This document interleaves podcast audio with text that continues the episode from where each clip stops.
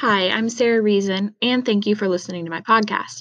Today I'll be discussing what I believe is the future of reading.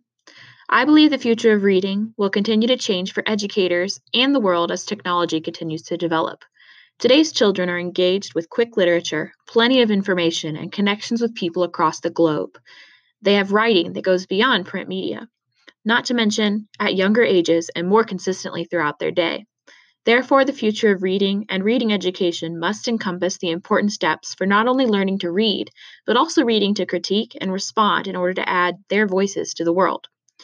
I believe that education and reading will always be grounded in the basics that we've come to know and love phonemic awareness, concepts of print, and comprehension.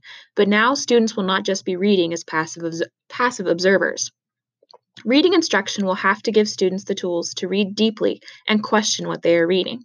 Students will need to be equipped with the knowledge to find credible sources, how to find content that provides them joy, and the means to navigate applications.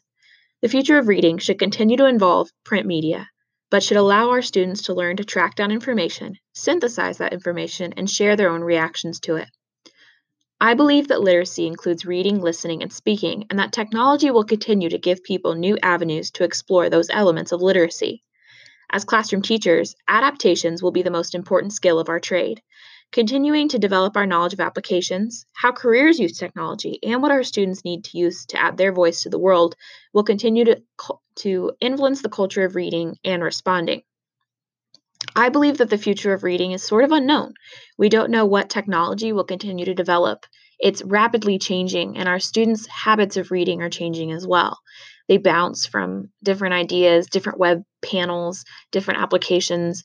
And I think that the future of reading will have to encompass skills for students to learn to focus, to digest information, and to find joy in what they're reading.